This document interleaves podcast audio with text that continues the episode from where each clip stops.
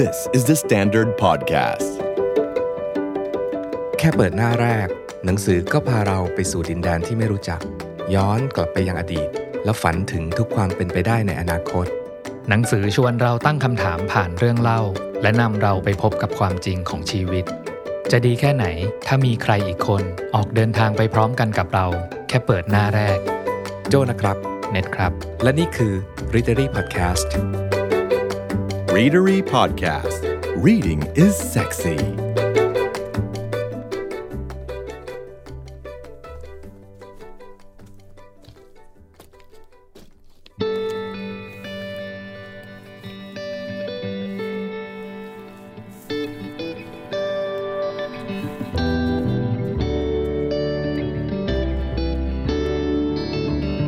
วันก่อนนะพี่โจ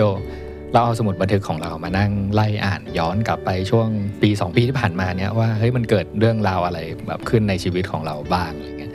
ไปเจอวันหนึ่งที่เราเขียนเอาไว้ว่า เมื่อคุณออกเดิน คนที่กลับมาจะไม่ใช่คุณคนเดิมอีกต่อไปนะเอาจริงๆเนี่ยวันที่เขียนประโยคนี้เอาไว้เนี่ยจำไม่ได้เลยว่าวันนั้นเกิดอะไรขึ้นบ้างเนาะแต่จำความรู้สึกได้ว่า เออ เราเพิ่งกลับมาจากไปเดินที่บึง แล้วก็ รีบกลับมาเขียนประโยคเนี้ยรีบกลับมาเขียนรีบเปิดสมุดบันทึกเลย แล้วก็ต้องเขียนประโยคเนี้ยเอาไว้ให้ได้พอนึกย้อนกลับไปเนี่ยก็เลยนึกถึงวันแรก ๆของเราที่ตกลงกันว่าเอ้ยเราสองคนทุกเย็นเนาะจะออกไปเดินรอบบึงให้ได้ทุกวันอืมแล้วก็ถ้าจำไม่ผิดเนี่ยเราตกลงกันว่าจะไปเดินเนี่ยหลังจากที่เราอ่านหนังสือ Atomic Habits เนอะอืมแล้วก็เหมือนได้พบเทคนิคอ่าว่าจะทำยังไงที่จะทำให้ เรื่องที่มันยังไม่ได้เป็นพฤติกรรมประจำวันของเราเนี่ยทำให้มันสติ๊กทำให้มันแบบทำให้ได้ทุกวันให้ได้อะไรเงี้ยแล้วเหมือนเคล็ดลับเล็ก ๆ น้อยๆอันเนี้ยก็เลยไปลองว่าพวกเราจะทำได้ไหมที่จะออกไปเดินตอนเย็นรอบบึงให้ได้ทุกวันอืมเปิดมือถือดู activity ของเราช่วงปี 2 ปีที่ผ่านมาไปโจ ไม่น่าเชื่อเลยว่า เราออกไปเดินกันได้แทบทุกวัน มีแหว่งแค่ไม่กี่วัน ที่ฝนตกหรือไม่ก็มีธุระออกไปทำอะไรอย่างอื่นข้างนอกแล้วไม่ได้ไปเดินอืมอะรู้สึกเซอร์ไพรส์มากว่า เอ้ย สุดท้ายเนี่ย การอ่านหนังสือแนะนำว่าจะทำอะไรสักอย่างหนึ่งให้เป็นพฤติกรรมให้ได้ยังไง อย่างเล่ม Atomic Habit เราเราเราทำได้จริงอุ้ยถ้าพูดถึงการเดินพี่เนทเป็นสิ่งที่ฉันภูมิใจมากฉันขอพูดออกแบบว่าออกอากาศเลยว่าเป็นสิ่งที่ฉันภูมิใจมากมากมากมากอะตอนที่เราอ่าน Atomic Habit อะจำได้ว่าเราก็เหมือนทำเอ็กซ์เพร์เมนต์กับตัวเองว่าอืมมันมีพฤติกรรมอะไรวะ นิสัยอะไรที่เราจะปรับได้บ้าง 1%ของฉันจะเป็นยังไงนั่นคือเมื่ออืมเมื่อเมื่อประมาณสักปี 2 ปีที่แล้วเนาะแล้วก็อะการเดินนี่แหละวะ เพราะว่าโจอะโดนหมอสั่งให้ไปเดิน เออ คือค่าเลือดหรือค่าค่าชีพจรหรืออะไรมันไม่ค่อยดี ไม่ค่อยสม่ำเสมออะไรเงี้ยหมอก็บอกว่าวิธีที่แก้ปัญหาได้ตรงประเด็นที่สุดคือการออกไปเดิน ก็เลยอะลองดูที่ Atomic Habit ที่อ่านกันมาเนี่ยมันจะ work ไหมวะแล้วจะต้องทำยังไง ก็ทำตามขั้นตอนตามหนังสือมาเรื่อยๆอะอืมจากวันนั้นถึงวันเนี้ยพี่เนทก็รู้ดีเนาะว่า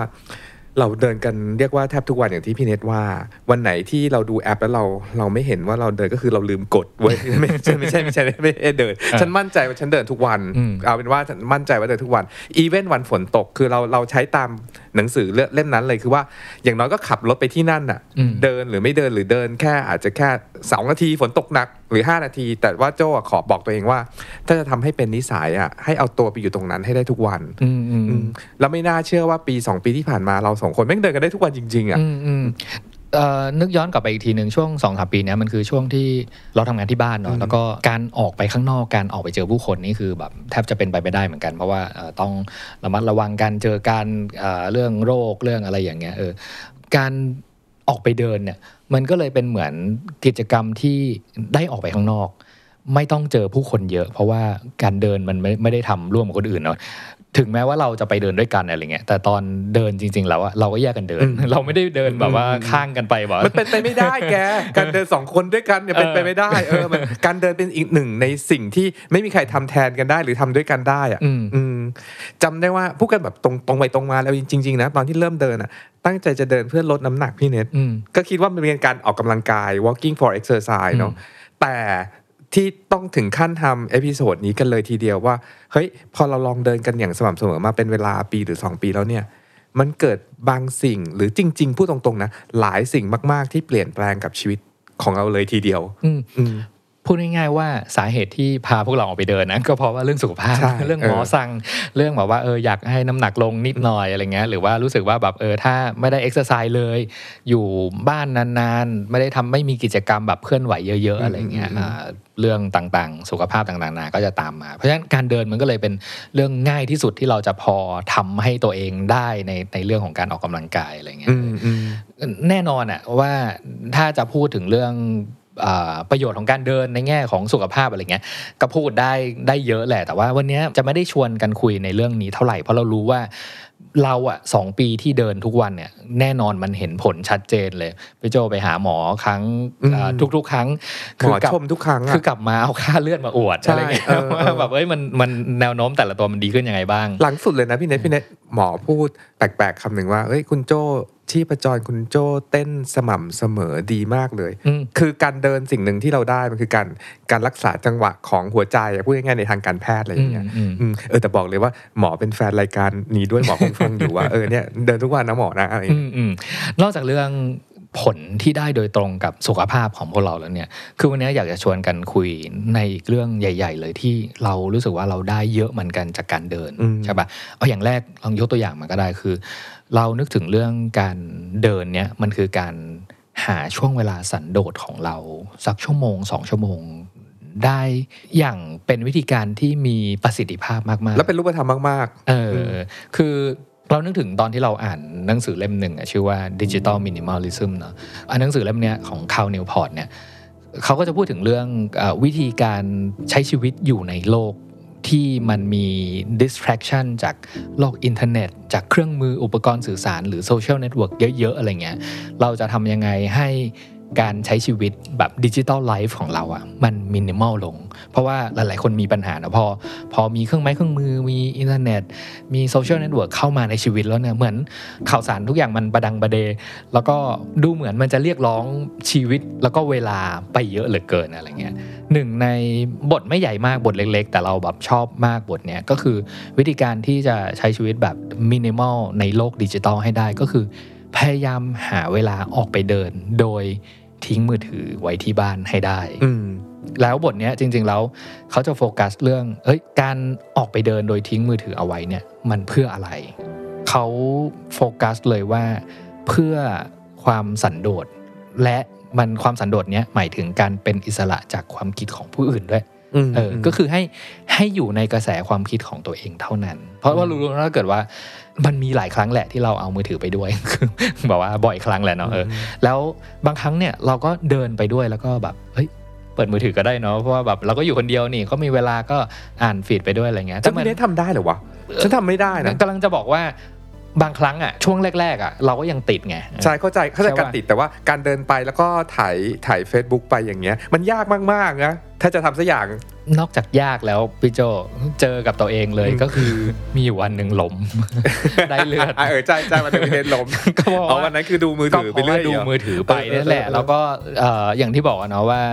มันเรียกร้องจากเราใช่เรียกร้องสมาธิเรียกร้องการจดจ่อไปอยู่ในมือถือ ทั้งทั้งที่เราสิ่งที่ควรจะต้องโฟกัสตอนนั้นคือเราเดินอยู่ใช่ใช่ป่ะแล้วจริง ๆ แล้วเนี่ยการออกไปเดินน่ะหลักการหนึ่งที่เราเราบอกตัวเองเนาะควรจะจำให้ขึ้นใจอะ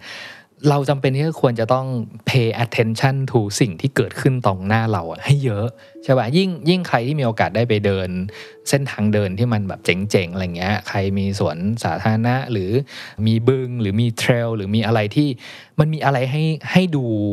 กว่าตั้งเยอะมากกว่าการที่จะเอามือถือไป แล้วก็เดินไปก้มหน้าดูไปอะไรเงี้อืยมเราสังเกตดูหลายๆคนออกไปเดินแล้วก็ยังดูมือถืออยู่นะก็มีนะก็มีนะก็เห็นอยู่เนาะแล้วเราในบางวันก็ก็ยังติดพฤติกรรแต่มเมื่อกี้พี่เนทพูดคำว่าโฟกัสแล้วเราชอบประเด็นนี้ว่ะเราอะทั้งบอกตัวเองทั้งเคยได้ยินคนบอกว่าเราจะทำอะไรสักอย่างเนี่ยต้องโฟกัส หรือว่าต้องต้องมีสมาธิกับมันนะอะไรเงี้ยแต่เอาจริง ๆ ถามกับตัวเองว่าเออโจจงโฟกัสเดี๋ยวนี้ คือทำยังไงวะอืมเนาะแต่พอตอนออกไปเดินอะ มันไม่มีช้อยอื่นเลยนอกจากเราโฟกัส กับการเดินทีละก้าวทีละก้าวหรือจำได้ว่าตอนที่เราไปเดินแบบภูกระดึงอะไรอย่างเงี้ย คือมึงไม่โฟกัสไม่ได้มึงตกเขาตายเลยนะอะไรเงี้ยอืมคือมันอัตโนมัติเลยที่จะแบบโฟกัสอะหลายๆครั้งที่ที่เดินอยู่อะเรามักจะนึกถึงการเดินในแง่ของการทำสมาธิอะไรเงี้อืยมสมัยเด็กๆย่าเคยสอนการเดินจงกรมอืมการเดิน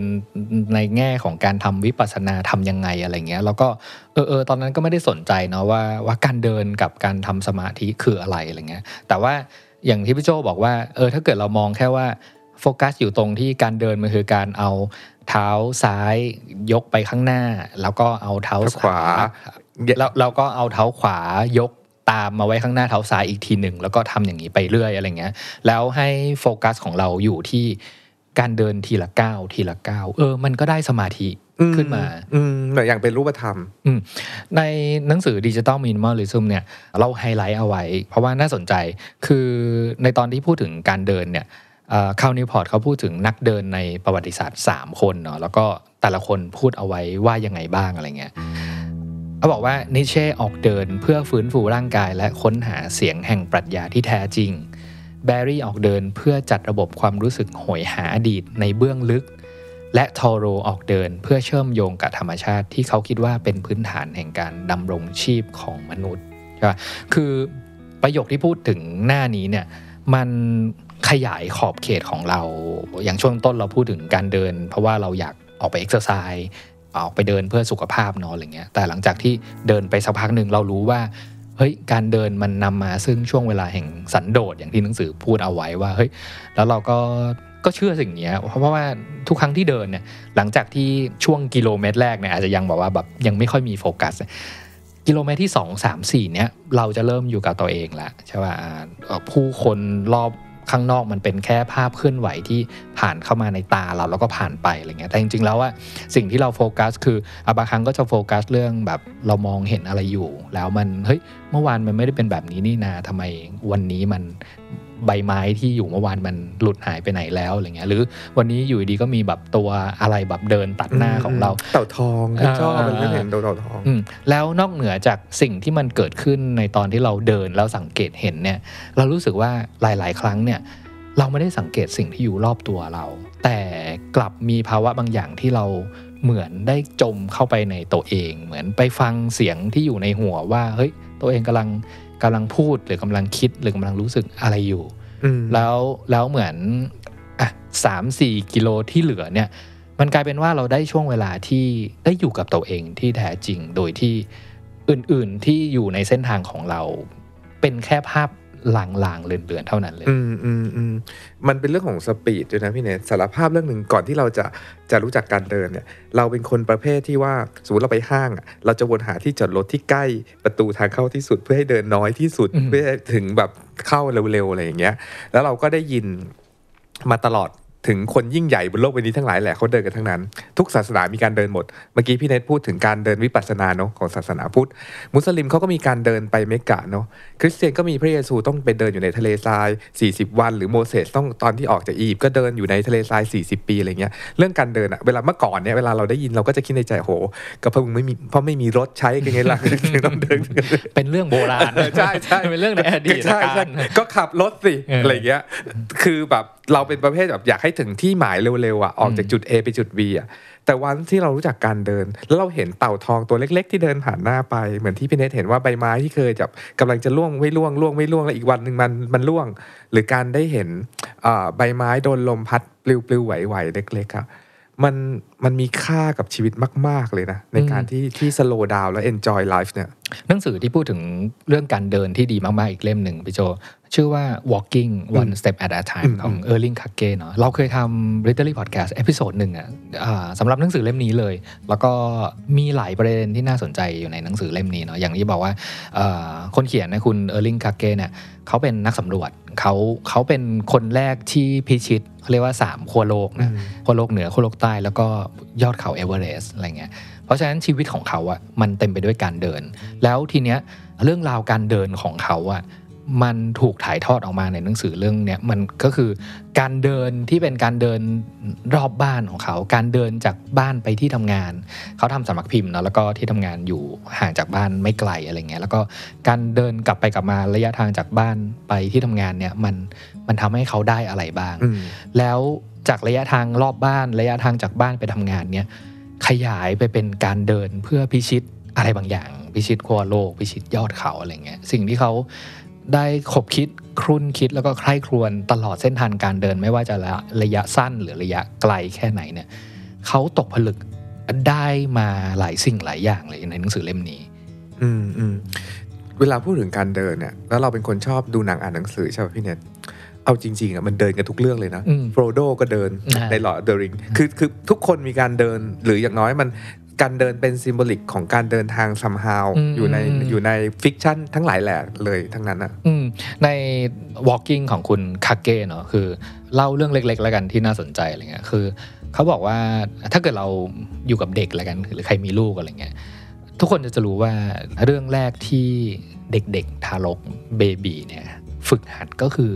การฝึกเดินอืมใช่ป่ะคือเออสมมุติเราจับเด็กๆไว้ในเปลเนาะแล้วก็เราจะเห็นเลยว่าแบบเออพอเขาตื่นเนี่ยสิ่งที่เขาพยายามจะทำก็คือพยายามจะปีนออกจากเปลเหมือนเป็นนักสำรวจอะเขาบอกว่าเออเราอะมียีนของนักสำรวจตั้งแต่เด็กอะไรเงี้ยแล้วก็สิ่งแรก ๆที่ที่เราอยากทำให้ได้ก็คือการก้าวเดินให้ได้นี่แหละ ถึงแม้ว่าเอ่อช่วงแรกๆมันเราจะยังเดินไม่เป็นมันก็คือแบบว่าเดินล้มเดินล้มอะไรเงี้ยเพราะฉะนั้นมันคือสิ่งที่เรา ฝึกกันตั้งแต่เด็ก แล้วก็มันฝังอยู่ใน DNA ของเราอยู่แล้วว่าเราจำเป็นที่จะต้องออกเดิน แล้วเขาเล่าเรื่องเนี้ยสลับกับการเล่าถึงเรื่อง Homo sapiens เขา refer ถึงหนังสือ Sapiens ด้วยว่าเอ้ยจริง ๆ แล้วเพราะยีนนักสำรวจหรือยีนการเดินของมนุษย์เนี่ยแหละที่ทำให้มนุษย์เนี่ยเป็นเผ่าพันธุ์ที่ครองโลกได้จากจุดเริ่มต้นที่กำเนิดของตัวเองแล้วเดินออกไปทั่วแต่ละทวีปเพื่อการค้นพบดินแดนใหม่ ๆ พอพูดถึงเรื่องแต่งบ้างที่เป็นฟิกชันบ้างอะไรเงี้ยคือหลายๆเรื่องผุดมาเลยว่าแบบที่ใช้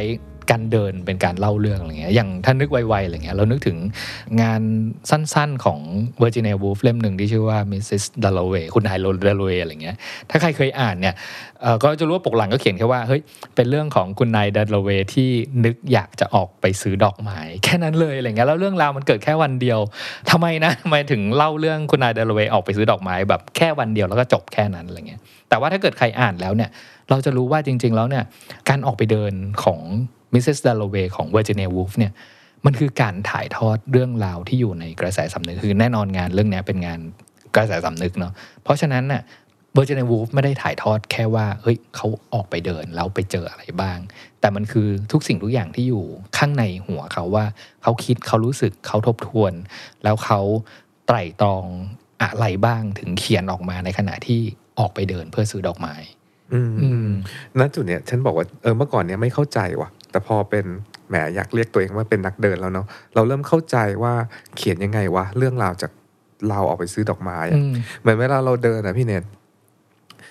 มันเหมือนเราคอนเน็กเข้าไปข้างในใจของเรา แล้วข้างในของเราเนี่ย มันมีจักรวาลที่ใหญ่มาก มีเรื่องเล่าที่เยอะมากที่จะเอาออกมาเล่าอืมได้เต็มไปหมด หรือว่าถ้าเราขับรถผ่านฟลุป ไปเนี่ยเราจะไม่เห็นอะไรเลย แต่ถ้าเราเดินเนี่ยเราจะเห็นอะไรต่อมีอะไรอย่างที่เราคุยกันไปเมื่อกี้เนี่ยเราเห็นอะไรต่อมีอะไร ที่สามารถเอามาเล่าเป็นเรื่องเป็นราวได้เต็มไปหมดเลยอืมบางทีการเดินอะมันมันไม่ได้มีจุดหมาย ไม่ได้มีจุดมุ่งหมาย หรือไม่ได้มีวัตถุประสงค์อะไรว่าจะออกไปเดินทำไมอะไรเงี้ยถ้าใครอ่าน The Catcher in the Rye อะไรเงี้ยน่าจะจำได้ว่ามันจะมีตอนหนึ่งนะที่ Holden Caulfield นะตีตั๋วรถไฟไปนิวยอร์กแล้วก็ไปเดินรอบๆเมืองอะไรเงี้ยแล้วไม่ได้มีจุดหมายปลายทางเลยว่าจะไปทำอะไรอะไรเงี้ยแต่ว่าฉากเนี้ยพอนึกย้อนกลับไปว่าเฮ้ยเอาจริงๆเนี่ยมันคือมันเหมือนเรานะที่บางครั้งเราออกไปเดินนะเราไม่ได้มี เป้าหมายหรือโฟกัสอะไร แต่ว่าระยะการเดินนั้นตอนที่เราได้คิดได้ไตร่ตรองได้เห็น เราได้นึกถึงอะไรบางสิ่งบางอย่างเนี่ยมันได้นึกถึงปัญหาที่แท้จริงของตัวเองว่าคืออะไรอะไรเงี้ยถ้าเกิดใครเคยอ่าน Catcher in the Rye จะรู้ว่าเฮ้ยจริงหนังสือเล่มนี้มันเป็นหนังสือของการก้าวข้ามวัยของโฮเดนเนาะมันคือการกลัวที่จะโตเป็นผู้ใหญ่อะไรเงี้ยแล้วจริง ๆ สิ่งต่างๆเหล่านี้มันถูกถ่ายทอดมาในสิ่งที่เขาคิดอะไรอยู่ตอนที่เขากำลัง เดินไปทั่วเมือง มันมีคำแบบคำพูดเรียกว่าพูดเฉยๆแล้วกัน แล้วก็ได้ยินกันจนแบบหนำใจแล้วว่า it's not about the destination มันไม่เกี่ยวข้องกับจุดหมายปลายทาง it's all about the journey หรือก็คือการเดินทางระหว่างเดินทางนี่แหละอืมที่มันคือเป้าหมายแล้วแหละ การเดินการเคลื่อนไหวเท้าของเราทีละก้าวทีละก้าวหรือการเดินทางของชีวิตอะมันคือแบบทุกสิ่งแล้วอะอืมเพราะฉะนั้นวันเนี้ยคือจริงๆ อยากอยากชวนกันคุยถึง หนังสือหนังหรือหนังหรืออะไรสักเรื่องหนึ่งที่เวลาเราพูดถึงการเดินอะไรเงี้ยนอกเหนือไปจากการเดินแบบอ่าเพื่อประโยชน์โดยตรงจากการเอ็กซ์ไซส์อย่างเราพูดกันตอนแรกอย่างการหาสมาธิการอะไรเงี้ยมันมียังมีมุมมองการเดินแบบที่เราคิดว่ามันใหญ่กว่านั้น แล้วก็เอ่อยิ่งใหญ่ด้วยอืมอ่าอืมอืม walking as a journey อะไรอืมประมาณเนี้ยเอาจริง ๆ เรื่องเรื่องการเดินหรือการเดินทางมันมีอยู่ในเรื่องเล่าทั้งหมดร้อยเปอร์เซ็นต์ฉันว่าแต่โอดิซีอีเลียดสงครามกรุงทรอยไล่มันเรื่อยอะไรเงี้ยแต่ถ้าแบบช่วงเนี้ยถ้าพี่เนทถามว่าเออ นึกถึง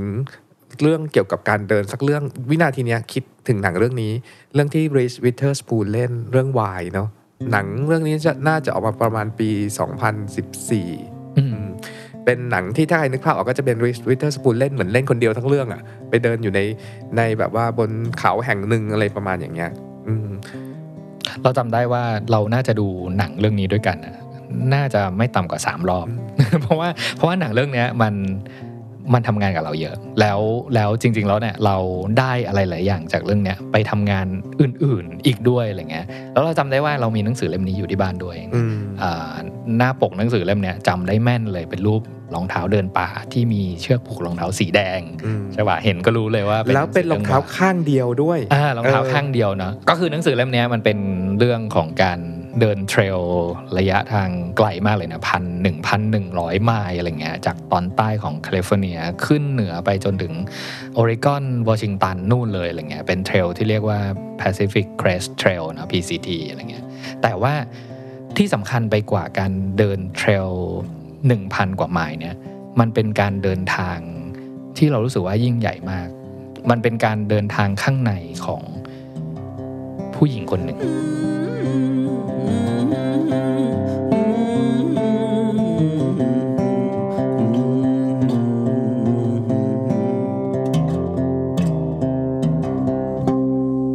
วายเนี่ยเป็นหนังสือประเภท memoir มาก่อน คือหนังสือออกปี 2012 memoir หรือบันทึกประสบการณ์ของนักเขียนซึ่งเป็นผู้หญิงคนหนึ่ง ชื่อว่าเชอร์ l สเตรเนาะเชอร์ l สเตรเนี่ยตอนที่เธอออกเดินทางไปใน Pacific Crest Trail ที่พี่เนตเล่าเมื่อกี้เนี่ย1,100 ไมล์จากประมาณแบบแถวแถว Palm Springs แคลิฟอร์เนียเนี่ย ผ่านทะเลทรายโมฮาวีเรื่อยไปเรื่อยขึ้นทางเหนือ ก็เป็นรัฐโอเรกอนทั้งรัฐ ไปจนสุดแบบว่าแม่น้ำโคลัมเบีย ซึ่งเป็นแบบแม่น้ำที่กั้นระหว่างรัฐโอเรกอนกับวอชิงตันเนาะนางก็เดินแบบไปเดินเขาคนเดียวพูดง่าย ๆ แล้วก็หนังสือเล่มนี้ก็ก็ติดอันดับ New York Times Best Seller ซึ่งหลังจากนั้น r i s w i t h e r s p o o n ซึ่งกำลังแบบเปิดบริษัททำหนังใหม่ ๆ แล้วอยากได้หนังที่ตัวละครเอกเป็นผู้หญิง สักเรื่องหนึ่งก็หยิบเรื่องเนี้ยไปทำอืมแล้วก็คนก็รู้จักกันยิ่งยิ่งมากมายมากมายอะหนังสือนอกจากได้ number one New York Times bestseller แล้วก็ยังได้ number one ของ Good Read Choice Award ในแบบอ่าฝั่งหนังสือเมมโมด้วยอะไรเงี้ยอยากเล่าเรื่องนี้ก่อนว่าระยะทาง 1,100 ไมล์ที่เดินเนี่ย คือไม่ได้เดินบนทางลาบๆนะพี่เนนคือเดินไปบนเขาเอ่อ ยอดเขาผ่านทั้งทะเลทราย ร้อนมากมาย ไปจนผ่านโอเรกอนซึ่งแบบอีหิมะมีแบบน้ำขงน้ำแข็มังนอะไรมันคือผ่านทุกสภาพภูมิประเทศและสภาพทุกสภาพภูมิอากาศ ใช่ใช่อ่าระยะทาง 1,100 ไมล์เนี่ยมันคือเป็นกิโลก็ 1,770 โลอืม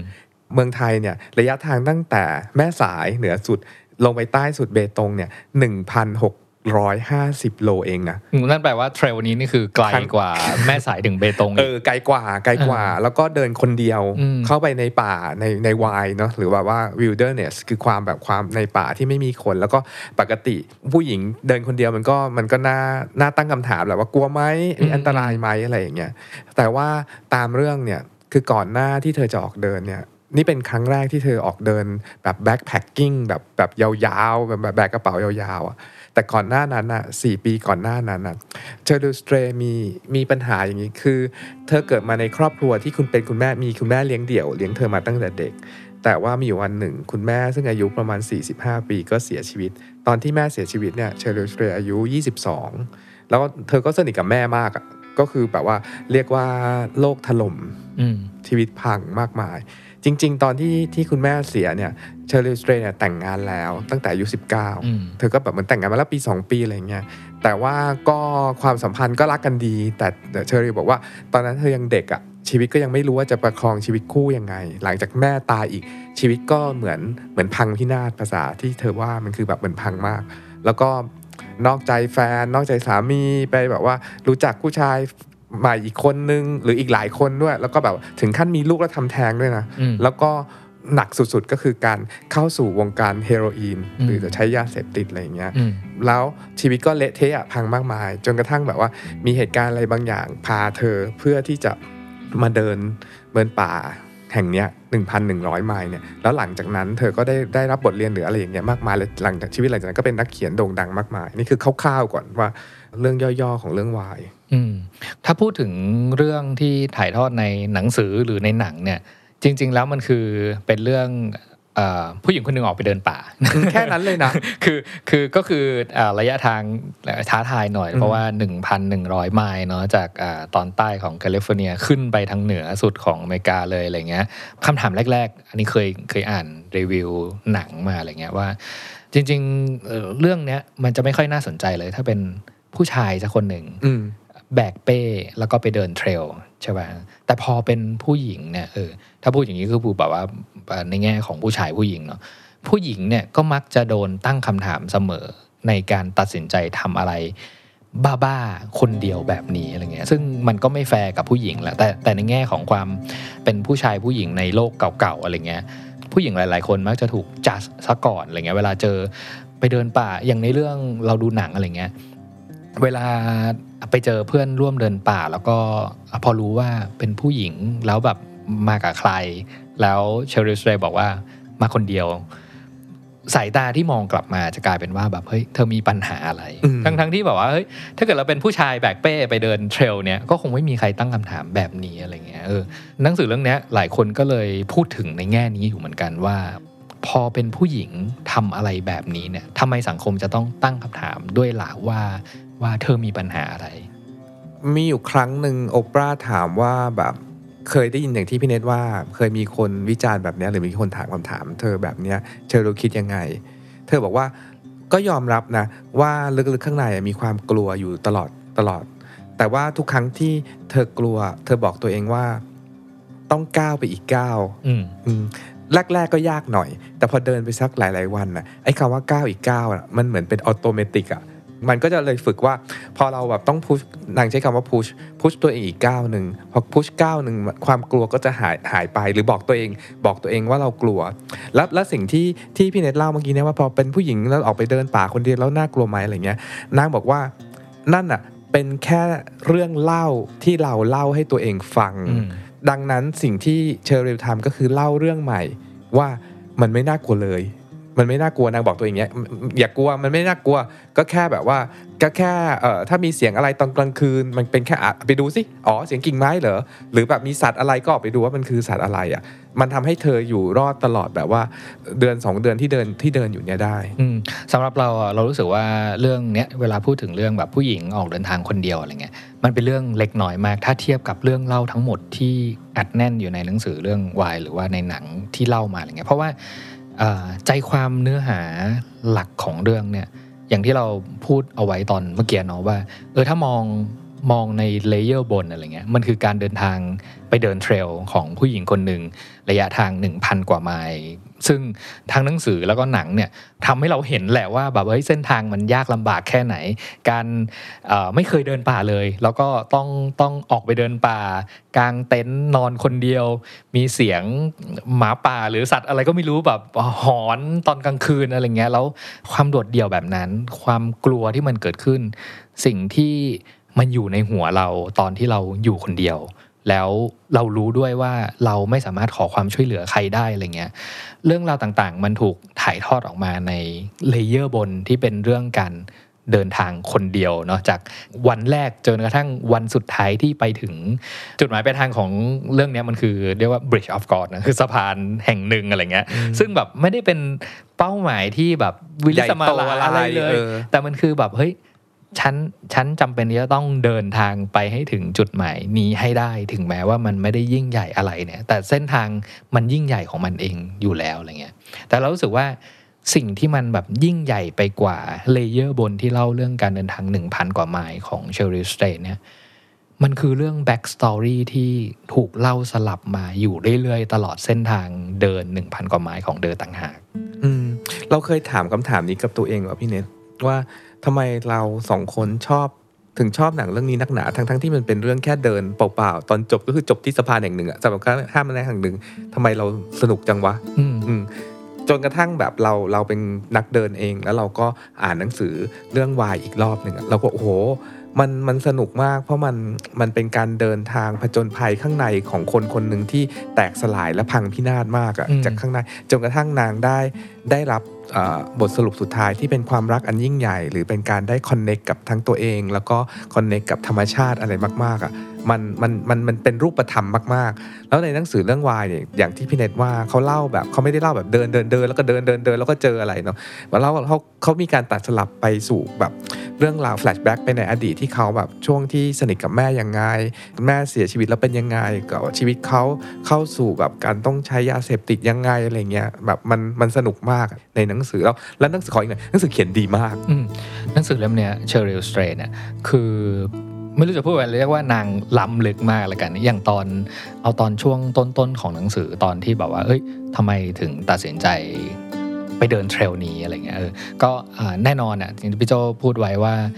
เธอรู้สึกว่าชีวิตเธอพังมากหลังจากที่แม่ตายเนาะแล้วก็หลังจากอ่าแม่ตายช่วง 4 ปีก่อนหน้าที่จะออกเดินเทรลอันเนี้ยเอ่อชีวิตแย่ทุกอย่างแย่ไปหมดเลยอืมแย่จนกระทั่งไปนอนกับใครมาไม่รู้แล้วก็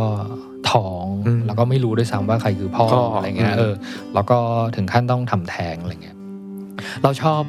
ฉากหนึ่งในหนังสือที่เขาพูดถึงเรื่องเหตุที่ตัดสินใจไปเดินนี้เนาะมันคือเรื่องราวมันง่ายมากเลยก็คือ มีอยู่วันหนึ่งที่เธอต้องไปซื้อพลั่วเพื่ออมตักหิมะที่อืมตอนหิมะตกหนักมาก แล้วก็รถมันจมอยู่แบบใต้หิมะต้องไปหาพลั่วมาตักอะไรเงี้ยปรากฏว่าตอนที่เดินเข้าไปร้านขายพลั่วเนี่ย ไปเจอหนังสืออยู่บนแบบเชลฟ์ที่ขายอยู่แล้วก็ไม่ใช่ร้านหนังสือด้วยนะเออไม่ใช่ร้านหนัขายงสือพวกนะเป็นอืมเป็นร้านขายอุปกรณ์ outdoor อืมเออแล้วก็ไปเจอหนังสือเล่มนี้ สิ่งที่มันแบบว่าแบบดึงดูดเลยเนาะเป็นทรายอะไรบางอย่างก็คือหนังสือเป็นหนังสือ guidebook ที่ชื่อว่า Pacific Crest Trail Volume หนึ่งหนึ่งอะไรเงี้ยเออจะ dot dot แคลิฟอร์เนียเออเอออมซึ่งซึ่งหนังสือเล่มเนี้ยมันเป็น guidebook สำหรับคนที่จะไปเดิน trail นี่แหละ แล้วก็เชอริลสเตรดรู้สึกดึงดูดโดยหนังสือเล่มเนี้ยด้วยอะไรบางอย่างไม่รู้อะไรเงี้ย ก็หยิบมาดู แล้วยังไม่ได้ซื้อด้วย เพราะวันนั้นนะตั้งใจไปซื้อพลั่วใช่ป่ะเพื่อมาตักหิมะหิมะที่มันทับถมรถของตัวเองอยู่อะไรเงี้ยแต่ว่า อีกไม่กี่วันถัดมา เธอกลับไปซื้อหนังสือเล่มนี้ แล้วก็บอกตัวเองว่า ไม่ได้การละชีวิตฉันพังแบบเนี้ยฉันจำเป็นที่จะต้องไปเดิน trail หนึ่งพันกว่าไมล์เนี่ยให้ได้ โดยที่ในหนังสือเธอเขียนเอาไว้ว่า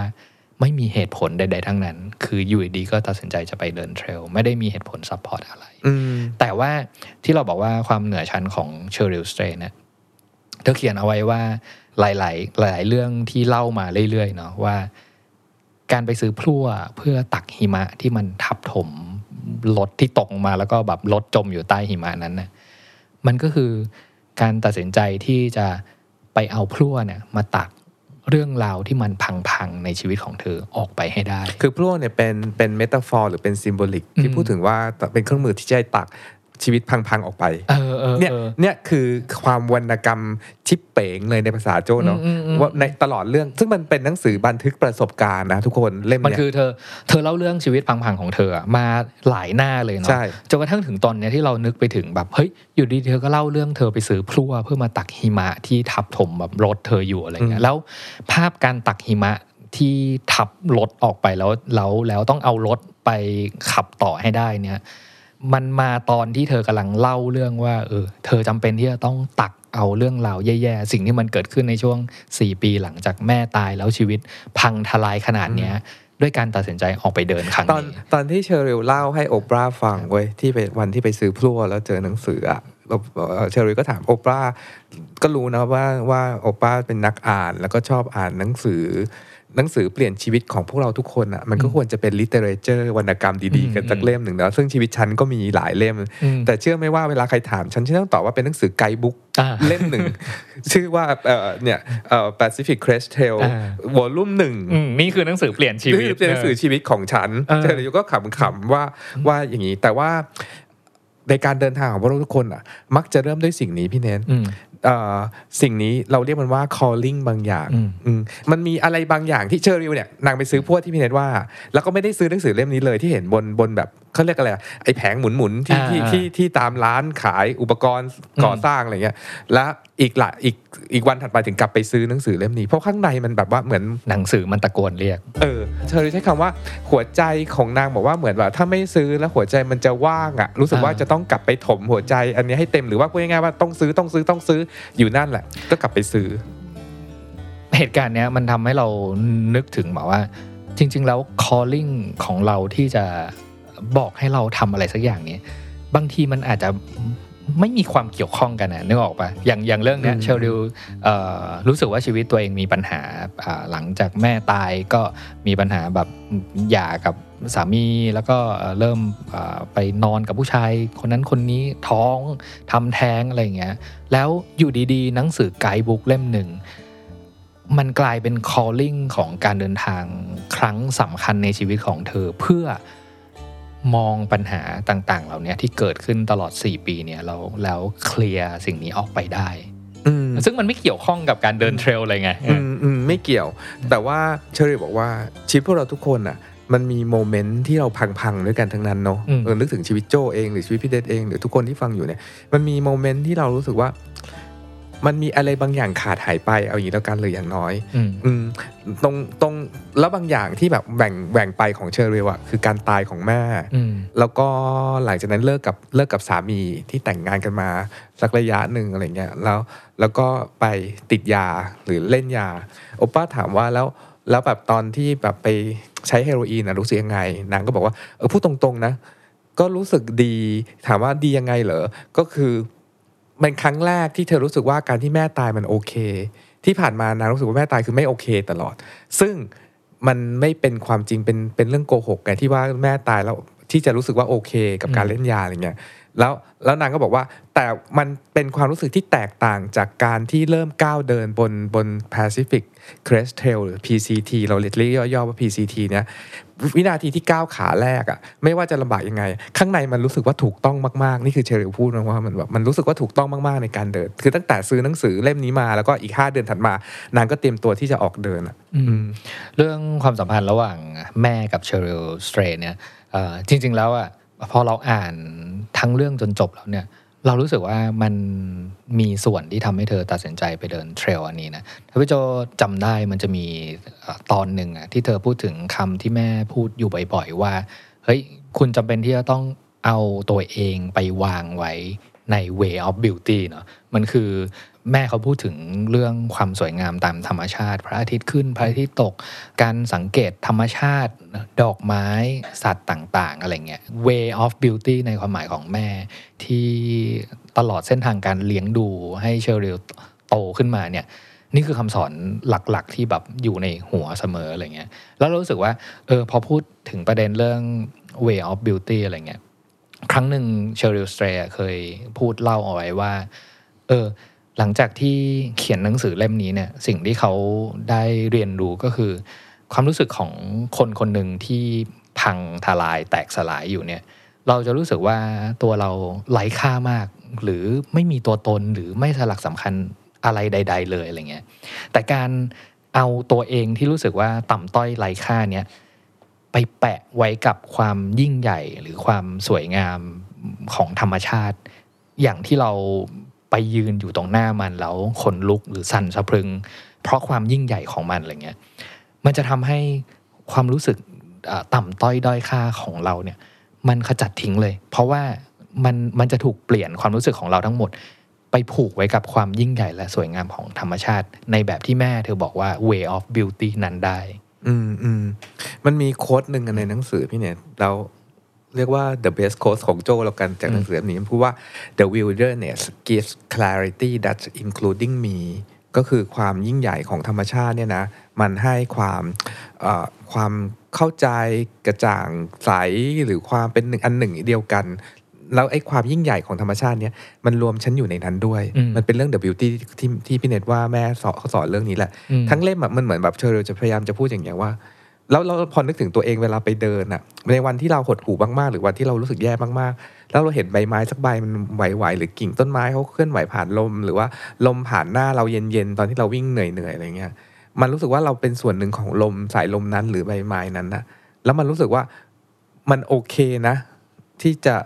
เจออะไรต่อมีอะไรลำบากในชีวิตอยู่ตอนเนี้ยแต่มันโอเคเว้ยอืมมันเหมือนเราเป็นส่วนหนึ่งของธรรมชาติที่อยู่ตรงเนี้ยอืมอืมเวลาเราอ่านหนังสือเรื่องวายเนี่ยเนาะคือ อาจจะเพราะเราอ่านหลายรอบแล้วกันหลายรอบมันหนังสือโปรดแล้วก็พยายามใช้หลาย ๆ มุมมอง อ่านหนังสือเรื่องเล่มนี้อะไรเงี้ยรอบแรกๆก็คือแบบมุมนักอ่านอ่านเออเพื่อ enjoy กับมันอย่างเดียวเลยอย่างที่บอกว่าตอนแรกเรากลัวด้วยซ้ำในการอ่านหนังสือเล่มนี้เพราะว่ามันจะสนุกได้ยังไงวะมันเป็น memoir ของผู้หญิงคนหนึ่งที่ออกเดินทางแบบหนึ่งพันกว่าไมล์อ่าเดินป่าเดิน trail PCT จากจุด A ไปจุด B อันจบนี้จาก A ไป B แล้วก็ก็คงแบบว่าเริ่มต้นแบบนี้เจอความยากลำบากอืม เจอแบบจุดพีคสุดอะไรนะในความในในเทรลนี้ที่มันแบบว่าแบบเออยากลำบากสุดแบบถึงเป็นถึงตายอะไรเงี้ยแล้วก็สุดท้ายก็คงไปถึงจุดหมายจนได้อะไรเงี้ยไม่งั้นจะเขียนเป็นหนังสือทั้งเล่มออกมาได้ยังไงอะไรเงี้ยอันนั้นคือสิ่งที่ที่ความรู้สึกก่อนที่เราจะอ่าน ในรอบแรกเนาะว่าเออหนังสือเล่มเนี้ยมันเป็นเรื่องของการเดินเทรลแต่ว่าหลังจากอ่านแล้วเนี่ยเอ่อความเหนือชั้นของหนังสือเล่มเนี้ยอย่างที่บอกว่าเรามองเห็น2 layer อืมคือ layer บนคือการเดิน trail อันนี้เลยการการการออกเดิน การตัดสินใจก้าวเดินการเจอกับปัญหาอุปสรรคในการเดิน trail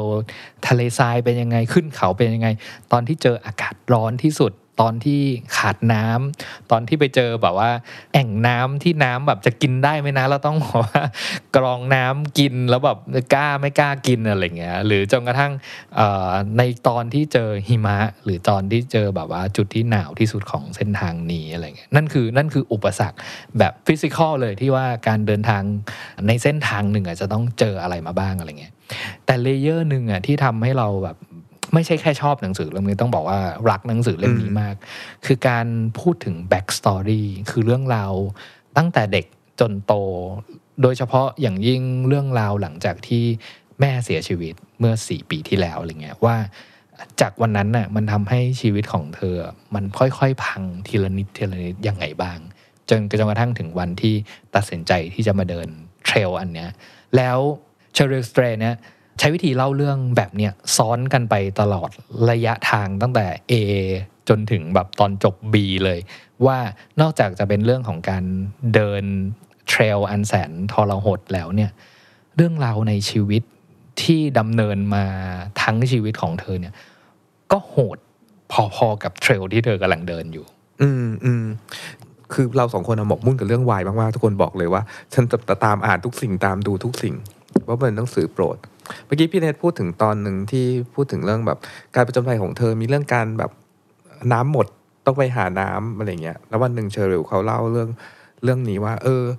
ฉันตัวเขาในวันเนี้ยหลาย 20 กว่าปีผ่านมาแล้วกลับไปอ่านหนังสือตัวเองเนี่ยเขาบอกเขาก็เซอร์ไพรส์ตัวเองในการเขียนเขียนหนังสือเล่มนี้เหมือนกันเนาะมันเหมือนกับว่า ตอนนั้นเขาก็เขาก็เล่าแค่ว่าน้ำเหมือนขวดสุดท้ายหมด แล้วเขาก็รู้จากแผนที่ว่าอีกจะถึงเมื่อถึงจุดหนึ่งก็จะมีจุดที่มีแทงน้ำแล้วก็สามารถไปเติมน้ำได้ แต่เมื่อเดินไปถึงตรงจุดนั้นนะน้ำในแทงมันไม่มี แล้วก็มันถึงวินาทีที่เป็นตายว่าแล้วจากจากนี้ฉันจะไม่ทางรู้เลยว่าอนาคตฉันจะมีน้ำที่ไหนอีก จนกระทั่งไปเจอแบบว่าบ่อน้ำเล็ก ๆ แห่งหนึ่งแล้วต้องแบบว่าเป็นแล้วเต็มไปด้วยดินโคลนแล้วก็ต้องกรองแล้วก็กินน้ำพวกนั้นไปอะไรเงี้ยตอนนั้นก็เขียนเล่าเรื่องแบบนี้ไปเท่านั้น แต่พอกลับไปอ่านอีกทีอะมันเป็นเรื่องฝ่ายส p i r i t u a l การเดินทางแบบส p i r i t u a l ของของนางนางบอกว่ามันลองคิดดีๆว่าคำว่าคำว่าน้ำมันคืออะไรคำว่าน้ำคือชีวิต เหมือนเราเราถือชีวิตอันมีค่าอันหนึ่งไว้แล้วเราเราอยากจะใช้ชีวิตอันมีค่าเนี้ยอย่างไร แล้วนางอธิบายมากมายมากมายเกี่ยวกับแบบความหมายของน้ำกับการที่เดินไปแทงน้ำแต่นางบอกว่าตอนที่เธอเขียนอะเธอไม่ได้คิดอะไรลึกซึ้งขนาดนี้เว้ยนางก็เล่าสิ่งที่นางเล่าแบบตรงไปตรงมา แล้ววันนี้นางก็ได้เรียนรู้ว่าการคอนเน็กอยู่กับธรรมชาติอันยิ่งใหญ่อะมันทำให้คอนเน็กกับอะไรที่มันใหญ่เกินตัวเราด้วย บางทีเราไม่รู้หรอกว่าไอ้919 ของเราอะ มันมันมีความหมายมากกว่าแค่ 919 มากน้อยแค่ไหน แต่ในแง่ของ storytelling หรือการเล่าเรื่องอะพี่เนทเราคงไม่พูดถึงสิ่งนี้ไม่ได้ สิ่งนี้เรียกว่า the monster the monster คืออะไร the monster ในเรื่องเนี้ยคือกระเป๋าแบ็คแพคของอืมนางเนอะเป้เป้เป้หลังเอออ่าคือหลังจากที่นางได้ได้แบบทรายมาแล้วว่าจะต้องออกเดินที่ร้านแบบตอนที่ไปซื้อพลั่วห้าเดือนต่อมา นางก็เก็บกระเป๋าใส่แบ็คแพคเพื่อที่จะไปเดินจริงๆแล้วก็โบกรถไปลงในจุดที่จะต้องไปพักโมเตลหนึ่งคืนที่โรงแรมแถวๆแบบว่าใกล้ๆจุดเริ่มต้นของ Pacific Crest Trail เนี่ยแล้วก็จัดกระเป๋า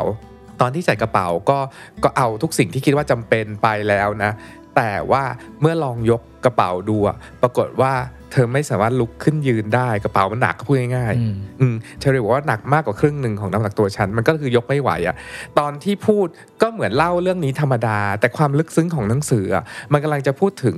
ภาระหนักของพวกเราที่เราพวกเราต้องแบกกันอยู่ในชีวิตอะไม่ว่าจะเรื่องการงานเรื่องเรื่องความสัมพันธ์ เรื่องเอ่อความเจ็บป่วยหรือว่าอะไรเรื่องห่วยๆในชีวิตที่เราต้องแบกกันอยู่อะบางครั้งมันหนักเกินกว่าที่เราจะแบกไหว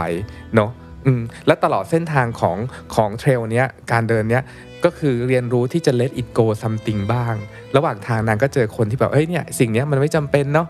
อีเวนต์หนังสือที่อ่านไปแล้วบางครั้งก็ฉีกหน้าที่อ่านแล้วทิ้งไปบ้างก็ได้ เพื่อให้ภาระหนักที่แบกหลังอยู่เนี่ย มันจะได้เบาลงไปบ้างอืมอันนี้คือความลึกล้ำของหนังสือเรื่องวายมากมอนสเตอร์ที่เป็นชื่อเรียกเป้เดินทางของเธอเนี่ย ที่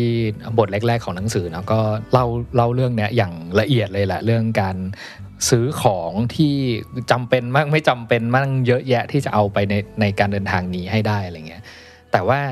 อ่านมาถึงบทสุดท้ายเนี่ยเราถึงเข้าใจว่า monster เนี่ยคืออะไรอืมจริงๆอะเรารู้สึกแบบรู้สึกคำนี้เหมือนกันนะว่าแบบเฮ้ยเธอกล้าใช้คำว่ามอนสเตอร์เพื่อเปรียบเปยสิ่งนี้เหรอเพราะว่าในบทสุดท้ายเนี่ยมันมีท่อนหนึ่งที่เขียนว่า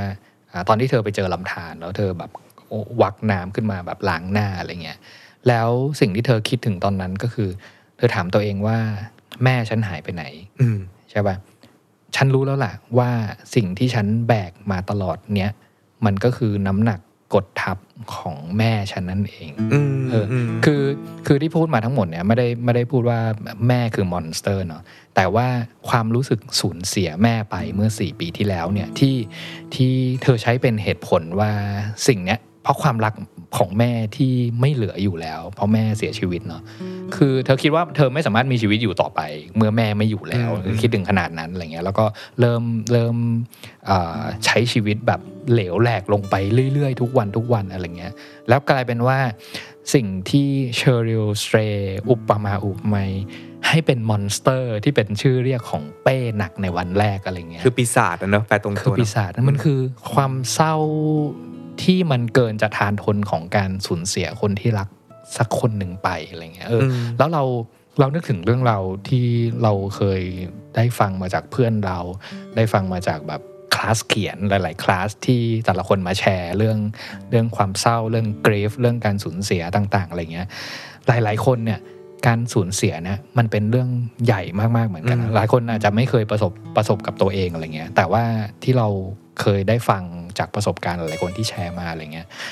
การสูญเสียอะไรบางอย่างที่เป็นที่รักมาก หรือแม้แต่หมาแมวของเขาอะไรเงี้ย มันกลายเป็น monster ที่อยู่ในในห่วงความคิดของเขาแบบหลังจากนั้นอีกนานหลายปีอะจนกว่าจะมีเหตุการณ์หรือเรื่องบางอย่างที่มันค่อยๆ เคลียร์เรื่องนี้แล้วเราให้เขาคลี่คลายแล้วใช้ชีวิตอยู่ต่อ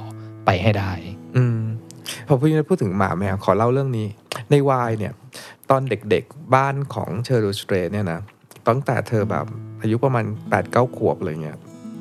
แม่ซึ่งจนมากเป็นแม่เลี้ยงเดี่ยวมีลูกสามนางเป็นลูกคนที่สองเนาะพี่สาวตัวเธอแล้วก็น้องชายอะไรเงี้ยแม่เลี้ยงเดี่ยวก็แปลว่าแบบไปทำงานเป็นสาวเสิร์ฟแล้วก็ต้องแบ่งเวลาเลี้ยงลูกอะไรอย่างนี้ด้วย แต่แม่ชอบม้าตัวหนึ่งมาก แม่ก็เลยไปซื้อม้าม้าแก่ๆตัวหนึ่งมาเลี้ยง ชื่อว่าเลดี้ก็เป็นสัตว์เลี้ยงที่เชอริลตั้งแต่ 8 ขวบก็อยู่กันมาจนเป็น 10 ปี ในวันที่แม่ป่วยแล้วตายช่วงแถวๆที่แม่ป่วย แม่เธอเป็นมะเร็งปอด ซึ่งหมอหมอวินิจฉัยวันเนี้ยอีก 7 สัปดาห์คุณแม่ก็เสียเลย ซึ่งมันไวมากๆสำหรับแบบการสูญเสีย ในช่วงเวลา 7 สัปดาห์นั้นนะม้าที่เธอแบบผูกพันด้วยหรือสัตว์เลี้ยงที่เธอผูกพันด้วย ก็ป่วยมากๆ แต่ด้วยความจนมากๆ ก็คือไม่สามารถไปหาสัตวแพทย์ที่จะแบบว่าไปให้เหมือนแบบให้ยาเพื่อจะฆ่าให้ม้าไปสบายๆได้อะไรเงี้ยใครสักคนก็แน่นอนว่าเธอกับน้องอะต้องพูดง่ายๆว่าต้องฆ่าม้าเนี่ยเพื่อช่วยมันนะ ไม่ใช่เพื่อที่จะแบบว่าฆ่ามันอะไรอย่างเงี้ยเพราะมันมันป่วยแล้วมันทรมานมากมัน suffer มากนางกับน้องก็เลยแบบน้องชายก็เลยแบบว่า เหมือนจะยิงให้ม้าเสียชีวิต ที่ก่อนหน้าจะยิงก็มีการ study นี่นี่คือเรื่องราวในหนังสือฉันอ่านมาจากหนังสือเนี่ยน้องชายก็ study วิธีการฆ่าม้าต่างๆนานามากมาย ว่าแบบต้องยิงตรงระหว่างตานะถึงตายแล้วแบบว่าไม่ไม่เจ็บปวดแล้วก็ตายได้เร็วอะไรเงี้ยแต่ปรากฏว่ายิงนัดที่หนึ่งไม่ตายม้าก็ทุรนทุราย แล้วก็ยิงไปจนหมดแม็กอะม้าสุดท้ายม้าก็ไม่ตาย แล้วเรื่องม้าไม่ตายเนี่ยมันทำให้ เธอกับน้องชายเปลี่ยนไปเลย เธอบอกว่ามันทำให้เธอไม่สามารถ forgive หรือให้อภัยตัวเองได้อะเพราะว่ามันเป็นสัตว์ที่รักมากไงแล้วแบบไม่สามารถช่วยเหลือให้เขาพ้น suffering ได้ จนกระทั่งวันหนึ่งเธอออกไปเดินเทรลแล้วเดินเดินเดินในป่าแล้วอย่างที่ที่พี่เน็ตว่านอกจากเรื่องแม่แล้วมันมี monster หลาย ๆ อย่างอีกหลาย สิ่งที่อยู่ในเธออืมคนเราหนึ่งคนอะมันไม่ได้มี monster ตัวเดียวเนาะมันมีหลายอันที่ทับถมทับถมอยู่ข้างใน จนเราไม่สามารถให้อภัยตัวตัวเราได้ หรือโดยเฉพาะการโกรธแม่เป็นสิ่งที่เธอทำไม่ได้เลย แล้ว บทท้ายๆมี list แบบว่าสิบสิ่งที่เธอโกรธแม่อะไรอย่างงี้ด้วยอืมซ้ำอะไรอย่างเงี้ยแต่ว่าการโกรธแม่ที่เสียชีวิตไปแล้ว แล้วเราก็รักแม่ด้วยแล้วเราก็จะโกรธแม่ได้ไหมวะอะไรอย่างเงี้ยมันทับถมให้เธอเป็นเป็น monster หรือภาระหรือเป้ที่เธอต้องแบกไปในชีวิตอะลองนึกถึงเป้ตัวเองดูสิ ว่าตัวเองเราเรามีเป้อะไรที่เราต้องแบกอะอืมแล้วแล้วแล้วเธอบอกว่าแต่การ trail เนี้ยมันทำให้เธออย่างที่เราว่า the wilderness คือแบบธรรมชาติเนี้ยได้มอบ clarity หรือความเข้าใจว่า เฮ้ยจริง ๆ แล้วอะ สิ่งที่เธอทำกับม้าที่ชื่อเลดี้เนี้ยเธอไม่ได้ทำร้ายเขานะ แต่เธอกำลังช่วยเหลือเขา หรือกำลังทำที่สิ่งที่ถูกต้องต่างหาก แล้วพอเธอเข้าใจสิ่งนี้ มันไอ้ภาระหนักหรือ monster ของเธอมันก็เบาลงอะการอ่านหนังสือเล่มเนี่ยวายเนี่ยมันเลยทำให้เรานึกถึงประโยคที่เราใช้ทำงานอยู่เสมอ คือความหมายของ story เนาะว่าเฮ้ย story หรือเรื่องเล่าเนี่ยมันคือ มีสิ่งต่างๆ เกิดขึ้นกับใครคนหนึ่ง ซึ่งเขาต้องพิชิตเป้าหมายอะไรสักอย่างยากๆให้ได้อะไรเงี้ยซึ่งในเรื่องวายเนี่ยมันคือการเดินพิชิตระยะทาง 1,100 กิโลเมตรของ trail PCT เนี่ยให้ได้ใช่ป่ะแต่สิ่งที่เกิดขึ้นเนี้ยเป็นผลให้เขาเปลี่ยนแปลงบางสิ่งบางอย่างข้างในตัวเขาให้ได้ใช่ป่ะเราเราเลยเห็นสอง layer ที่มันซ้อนทับในการเล่าเรื่องของหนังสือเรื่อง Wild เนี่ยของ Cheryl Strayed ว่า layer บนเขาเล่าเรื่องการเดินทาง ซึ่งแบบว่าอย่างที่บอกว่าเราอ่านตอนแรก ๆ ก็คือแบบกลัวเพราะกลัวจะเป็น guidebook บอกว่าเฮ้ยวิธีเดิน trail นี้เดินยังไงอะไรอย่างเงี้ยเนาะแต่ว่าตลอดตลอดระยะทางในเรื่องเล่าของ Cheryl Strayed ที่แบบออนอกจากเรื่องการเดินป่าแล้วเนี่ย เธอเล่าเรื่องชีวิตของเธอเรื่องความรักของแม่ เรื่องของพี่น้อง เรื่องของสามี เรื่องของเพื่อน เรื่องของการนอกใจ เรื่องของการที่ชีวิตค่อยๆ พังทลายไปต่อหน้าต่อตา ทีละเรื่องทีละเรื่อง หลังจากที่ความเศร้าในการตายของแม่มันเกิดขึ้นแล้ว หลังจากนั้นมาชีวิตเธอพังพินาศไปอะไรอย่างบ้างอะไรเงี้ยแล้วสุดท้ายแล้วเนี่ยเรื่องสองเรื่องที่ไม่น่าจะเกี่ยวข้องกันเลย คือเรื่องความเศร้าที่มันทับถม เมื่อแม่ตายเนาะกับเรื่องการตัดสินใจเดินเทรลจากจุดเริ่มต้นไปจนถึงแบบปลายทางให้ได้อะไรเงี้ย สุดท้ายสองเลเยอร์เนี่ยมันไปบรรจบกันตรงที่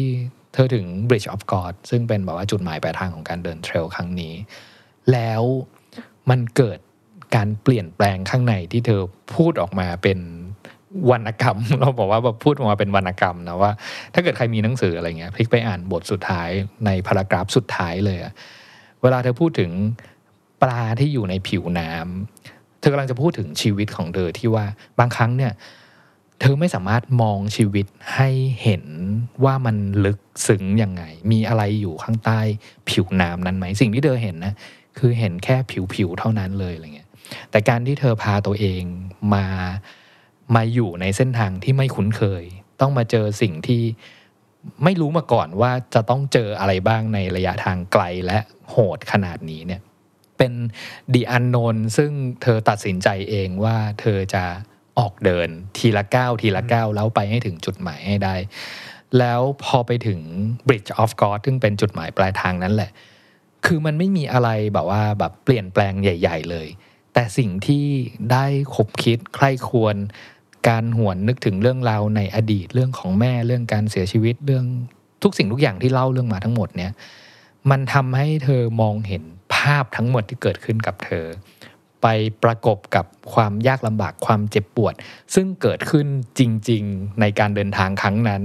อยู่ดีต้องถอดเล็บ อยู่ดีต้องแบบว่าแบบมีแผลเต็มตัวเพราะการเดินทางไปถึงจุดหนึ่งแล้วรองเท้าหล่นหาย แล้วก็ตัดสินใจบอกว่าเหลือข้างเดียวใช่ไหม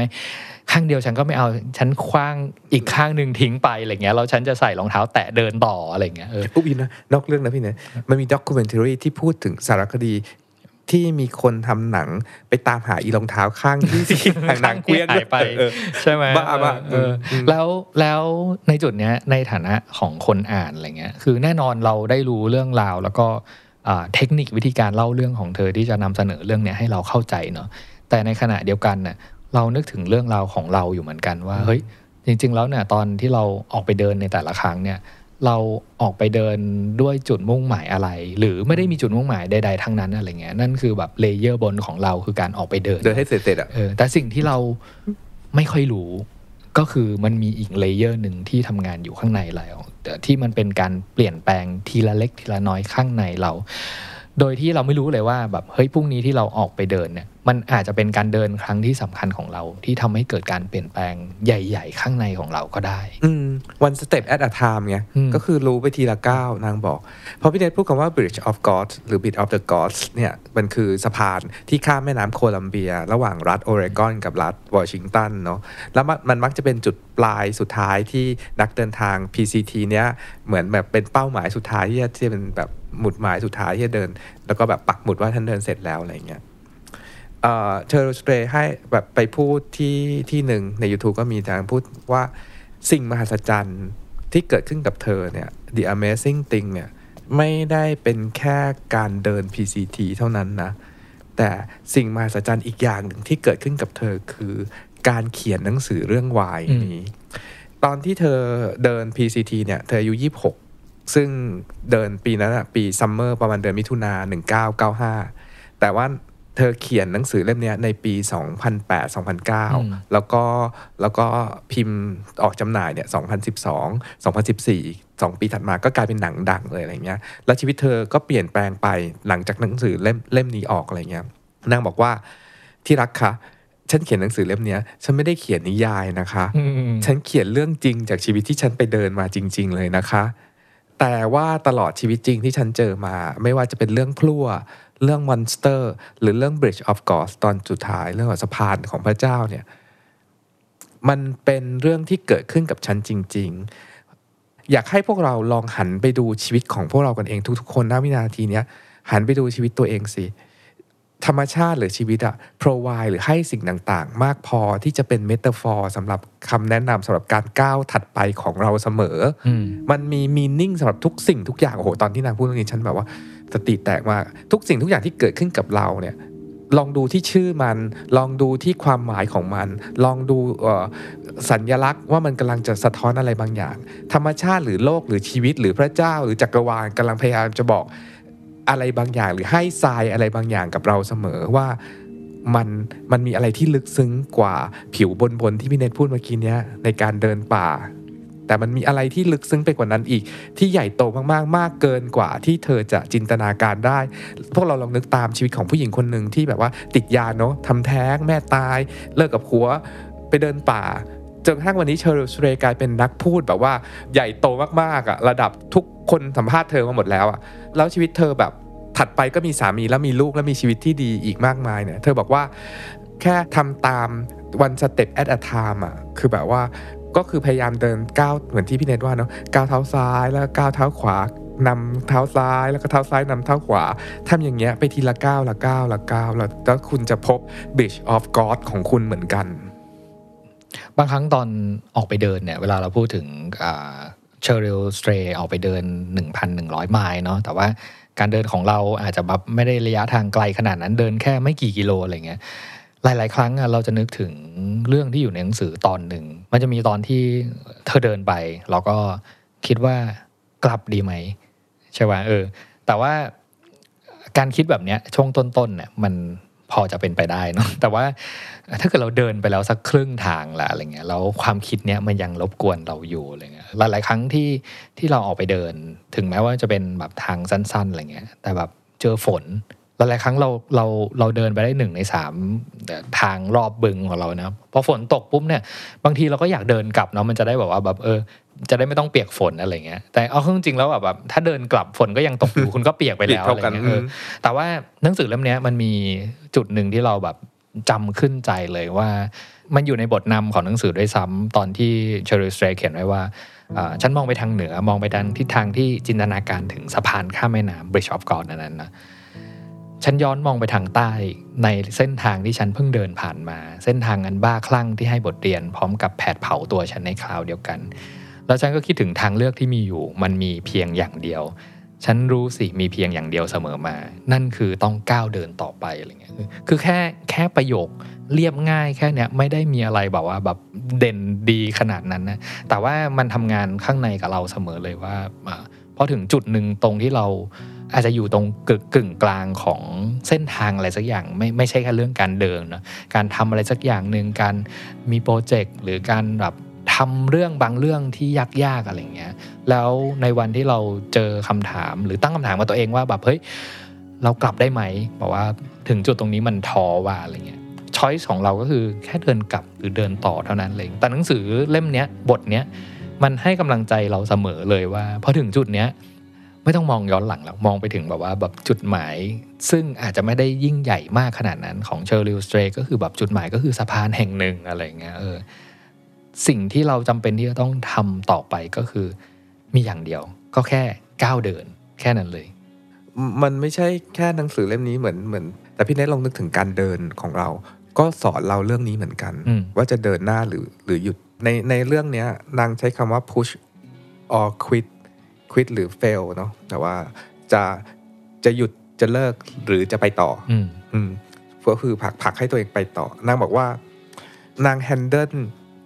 การหยุดไม่ได้หรือการเลิกสิ่งนี้ไม่ได้ คือต้องต้องนึกออกก่อนว่าชีวิตนางพังพินาศในทุกสิ่งแล้วอะนี่คือแบบว่าสิ่งสุดท้ายและใช้เงินก้อนสุดท้ายซื้ออุปกรณ์เดินป่าทั้งหมดอะไรเงี้ยแบบนางไม่มีช้อยอื่น นอกจากที่จะไปต่อแบบว่า แล้วสิ่งที่นางทำก็คือขออีกพุชคืออะไรพุชคือขอแค่อีกหนึ่งก้าวนางก็โฟกัสไปที่แค่ ก้าวไปข้างหน้าอีกหนึ่งก้าวอีกหนึ่งก้าวแล้วก็อีกหนึ่งก้าวแล้วก็อีกหนึ่งก้าวไปเรื่อยๆแค่ทีละหนึ่งก้าวอะ จนสุดท้ายมันถึงเป็นหนึ่งพันหนึ่งร้อยไมล์ขึ้นมาได้ เพราะว่าไอ้หนึ่งก้าวเล็กๆต่างหากทีละก้าวทีละก้าวไอ้เรื่องเนี้ย นึกถึงตอนที่ตัวเองเดินหรือวิ่งรอบบึงเหมือนกันนะพี่เนี่ยแหมคนเนาะมันก็แบบมันร่างกายมันก็มีเมื่อยมีเหนื่อยมีเบื่อมีเครียดมีแบบว่าเออเออเลิกหยุดแบบไม่ไปว่าวันนี้หรือว่ามัน คือจริง ๆ ไม่ใช่มีบ้างคือมีทุกวันพูดงี้ดีกว่า ต้องต่อสู้จะจำจะควิดกันทุกวันนะพวกเราอะจริง ๆ แล้วอะแต่ว่าการพุชทีละหน่อยหรือการขอเดินอีกก้าวหนึ่งทีละก้าวทีละก้าวเนี่ย แล้วแล้วมันถึงจุดจุดหนึ่งไม่รู้พี่เนทเป็นปะเราจะลืมอะเราจะลืมเราจะลืมไปหมดแล้วก็เอาทีละก้าวทีละก้าวก็เอาเอาถึงจุดหมายแล้ว มันใช้พลังแบบพุชแค่ทีละหนึ่งก้าวเนี่ยมันมีค่าแล้วมันก็สำคัญมากๆ ลองลองนึกถึงชีวิตตัวเองก็ได้เนาะใครที่กำลังรู้สึกว่า ไม่ไหวแล้วเว้ยไม่ไหวไม่ไหวอย่างนี้แล้วเว้ยชีวิตแม่งแบบหนักหนามากๆ ไม่ไหวแล้วอะไรเงี้ยลองบอกตัวเองว่าขอแบบพุชตัวเองเบาๆว่า ขอแบบขออีกวันนะขอแบบว่าขออีกเฮือกนะหรือขออะไรอีกสักก้าวเล็ก ๆ สักหนึ่งก้าวอะชีวิตต้องการแค่นั้นเองเขาไม่ได้เรียกร้องอะไรจากเรามากไปกว่านั้นเขาไม่ได้เรียกร้องว่าเราต้องเดินอีกพันไมล์เขาต้องการแค่อีกหนึ่งก้าวเ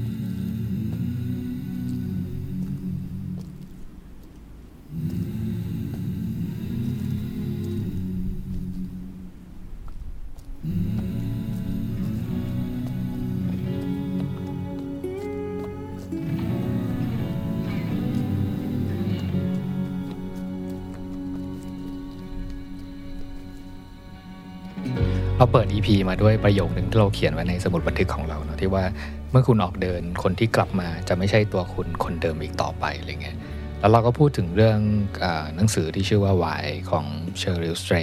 กันค่อนข้างเยอะเลยล่ะอะไรเงี้ยสิ่งที่เราคุยกันมาทั้งหมดเนี่ยเรารู้สึกว่าทุกๆสตอรี่หรือทุกๆการเดินเนี่ยเราเราจะนึกถึงสอง layer เสมอก็คือแบบ layer แรกเนี่ยเราพูดถึงการเดิน การออกเดินทางจากจุด A ไปจุด B ใช่ปะ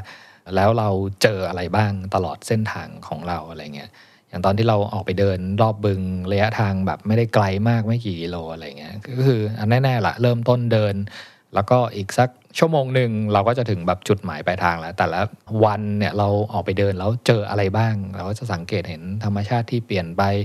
บางวันอาจจะเจอใครวิ่งตัดหน้าเรา หรือบางวันแบบใครเดินสวนเรามาบ้าง หรือวันนี้แบบว่าเดินเดินไปปุ๊บฝนตก ต้องรีบรีบวิ่งแล้วล่ะเพราะว่าเดี๋ยวจะเปียกอะไรเงี้ย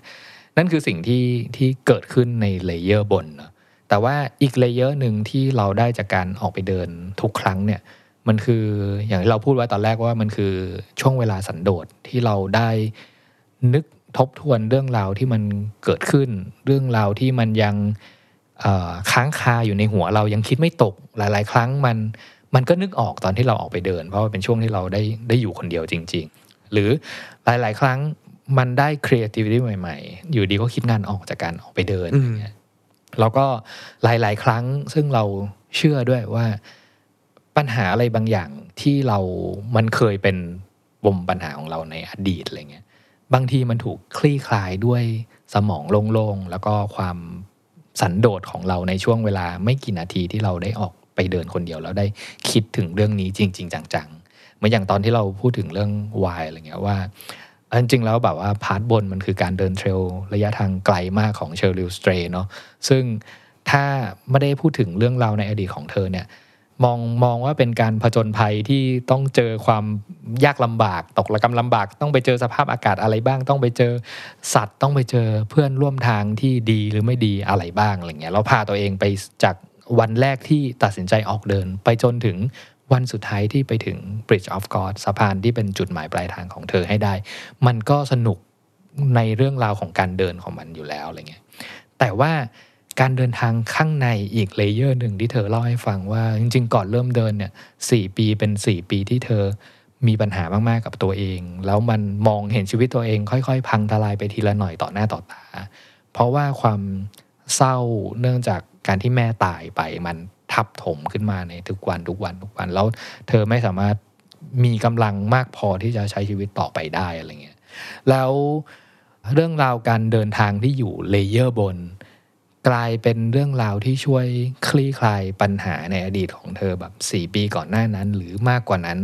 ที่ขบคิดไม่ออกแต่ได้มีเวลาขบคิด หรือค่อยๆคคลี่คลายไปทีละเปาะหรือบางอย่างที่ก็ไม่ได้คลี่คลายด้วยซ้ำแต่ว่าความรู้สึกเจ็บปวดที่มันอยู่ข้างในหัวใจที่มันอยู่ในในความคิดของเธอแล้วเธอคิดไม่ตกสักทีเนี่ยมันถูกเปลี่ยนไปเป็นความเจ็บปวดจริง ๆ เมื่อตอนที่เธอต้องเดิน เดินแล้วโดนอีกจนเท้าเป็นแผลหรือแบบว่าต้องถอดเล็บออกในวันหนึ่งที่เพราะว่ารองเท้าที่ใส่มามัน มันบีบ เพราะว่ารองเท้ามันเล็กเกินอะไรเงี้ย หรือเป้หลังที่แบกมาตั้งแต่วันแรกอะที่เอาสัพเพเหระข้าวของอะไรที่อาจจะไม่จำเป็นด้วยซ้ำในการเดินทางนั้น แบกมาเรื่อยๆอะไรเงี้ยสุดท้าย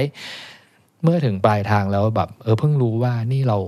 แบกอะไรมาทั้งชีวิตวะการ แบกของมาตลอดเส้นทางหนึ่งพันไมล์กับกลายเป็นว่า มันเป็นเรื่องเดียวกับการแบกความเศร้า หรือแบกสิ่งที่คิดไม่ตกคิดไม่ออกสักทีแล้ว จริง ๆ สิ่งสิ่งต่างๆ พวกนี้มันมันแค่โยนทิ้งไปก็ได้ ไม่ต้องแบกตั้งแต่แรกก็ได้อะไรเงี้ยแต่สิ่งต่างๆ เหล่านี้จะไม่มีวันรู้เลยถ้าไม่ได้เริ่มออกเดินใช่ป่ะมันก็เป็นเรื่องที่เหมือนทำให้เราเข้าใจมากขึ้นว่าเฮ้ยแต่ละวันที่เราออกไปเดินในระยะทางสั้น ๆ ของเราเนาะ มันมีสองเลเยอร์ซ้อนกันเสมอ คือเรื่องที่เราออกไปเดินออกไปเห็น ออกไปใช้ช่วงเวลาสันโดษกับตัวเอง กับสิ่งที่ค่อยๆ เปลี่ยนแปลงข้างในเราในการเดินแต่ละวันทีละเล็กทีละน้อย โดยที่บางทีเราอาจจะไม่รู้ตัวได้ซ้ำว่าเฮ้ยเราเปลี่ยนไปแล้ว อืมอืมหัวข้อที่พี่เนทชวนคุยว่าเดินการเดินมันเป็นการเดินเข้าไปข้างในอะไรเงี้ยเชื่อว่าเราหลายคนเคยได้ยิน ประโยคนี้หรือคำแนะนำนี้ แต่เคยคิดจริงๆไหมว่ามันแปลว่าอะไรวะเดินเข้าไปข้างในนี่เข้าไปข้างในไหนอะไรเงี้ยการเดินเข้าไปข้างในก็คือเดินออกไปข้างนอกนั่นแหละ ก็คือออกไปเดินนะพูดง่ายๆมันง่ายๆอย่างนี้เลยนะ สิ่งที่เราได้เรียนรู้หรือประสบการณ์ที่เราได้จากการดูหนังวายอ่านหนังสือเรื่องวายเยอะๆ มันให้นึกถึงเราชอบโค้ดหรือประโยคนี้จากหนังสือที่พูดว่า สิ่งที่ฉันได้เรียนรู้จากธรรมชาติอย่างหนึ่ง คือธรรมชาติไม่เคยล้อเล่น ประโยคง่ายๆอย่างนี้แหละ เพราะว่าตอนที่เธอเดินป่า พายุมาจริง แดดมาจริงหิมะมาจริง ธรรมชาติไม่เคยล้อเล่น แล้ววันเนี้ยมันมีอยู่ตอนที่เราไปเดินที่ที่บึงกันธรรมดาพี่เน็ตแล้วแล้วเดินไปสักครึ่งทางอะแล้วรู้สึกว่าในรองเท้ามันมีเศษหินก้อนเล็ก ๆตำเท้าอยู่อะไรเงี้ยอืมแล้วเราก็เดินแบบว่าบ่นไปอะหินตำเท้าหินตำเท้าเจ็บจังอะไรเงี้ยไปสักอืมพักหนึ่งแล้วสุดท้ายก็ก็หยุดแล้วก็ถอดรองเท้าแล้วก็เก็บหินทิ้งไปแล้วหลังจากนั้นก็เดินได้อย่างสบายๆคือ ธรรมชาติไม่เคยล้อเล่น มันไม่เคยมีเรื่องบังเอิญเกิดขึ้นอยู่ดีๆหินมาอยู่ในรองเท้าเรา เพราะว่าสิ่งนี้เราได้เรียนรู้ทุกครั้งที่เราเดินเนี่ยเราจะดูต้นไม้ใบหญ้า แบบว่าลมพัดใบไม้ไหวผิวน้ำแบบว่าสัตว์ต่างๆ ที่เดินผ่านตัดหน้าไปอะไรเงี้ยยิ่งกับหนังสือเรื่องวายอะมันสอนเราว่า ธรรมชาติ จักรวาล ชีวิต พระเจ้า พยายามจะบอกอะไรบางอย่างกับเราอยู่เสมอในชีวิตของเรา บอกไกด์ไลน์ให้เราชีวิตที่เราจะต้องเดินไปทีละก้าวทีละก้าวเนี่ยต้องทำอย่างไร ชีวิตพร้อมจะบอกพวกเราเสมอ อย่างในหนังสือเรื่อง Why เนี่ยซับไตเติลมันพูดว่า Why from lost to found on the Pacific Crest Trail from lost to found ตลอดเล่มเราก็จะคิดแต่อย่างเงี้ยว่า lost อะไรและ found อะไรคำตอบของเราก็คือ lost ก็คือบางครั้ง พอเราไม่ได้ฟังหรือไม่ได้ให้เวลาในการฟังชีวิตอะเรา lost ชีวิตของเรานะชีวิตที่ควรจะเป็นชีวิตที่ควรจะใช้ชีวิตที่อยู่ในเส้นทางที่ที่ถูกต้องอะไรเงี้ยแล้ว found คือ found อะไรสำหรับเชอร์สเตรอะฉันตอบได้เลยว่าตรง Bridge of God หรือสะพานสุดท้ายตอนจบฉากจบอะนางบอกว่าคือ found love คือความรักของแม่ที่อยู่ตลอดเส้นทาง แม่จะมาในรูปแบบของแบบเหมือนเสียงกระซิบของธรรมชาติ คือแม่ได้กลับไปเป็นส่วนหนึ่งของธรรมชาติเนาะแล้วธรรมชาติก็กลับมาโอบอุ้มเธอให้ความรักกับเธอให้ผ่านเส้นทางความยากลำบากนี้ไปได้อย่างไรอะนางเข้าใจแล้วว่าความรักของแม่ไม่เคยหายไปในวันที่แม่ตายแม่ยังอยู่แบบล้อมรอบตัวเธอ หรือความรักยังอยู่ล้อมรอบตัวเธอเสมอ และเนี่ยคือบทเรียนที่เราได้จากหนังสือเรื่องวาย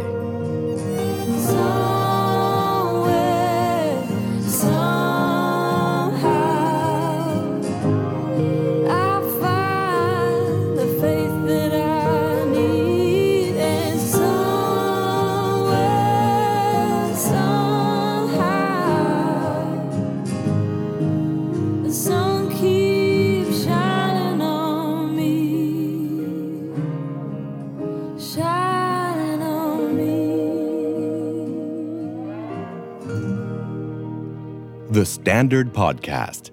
Eye opening for your ears.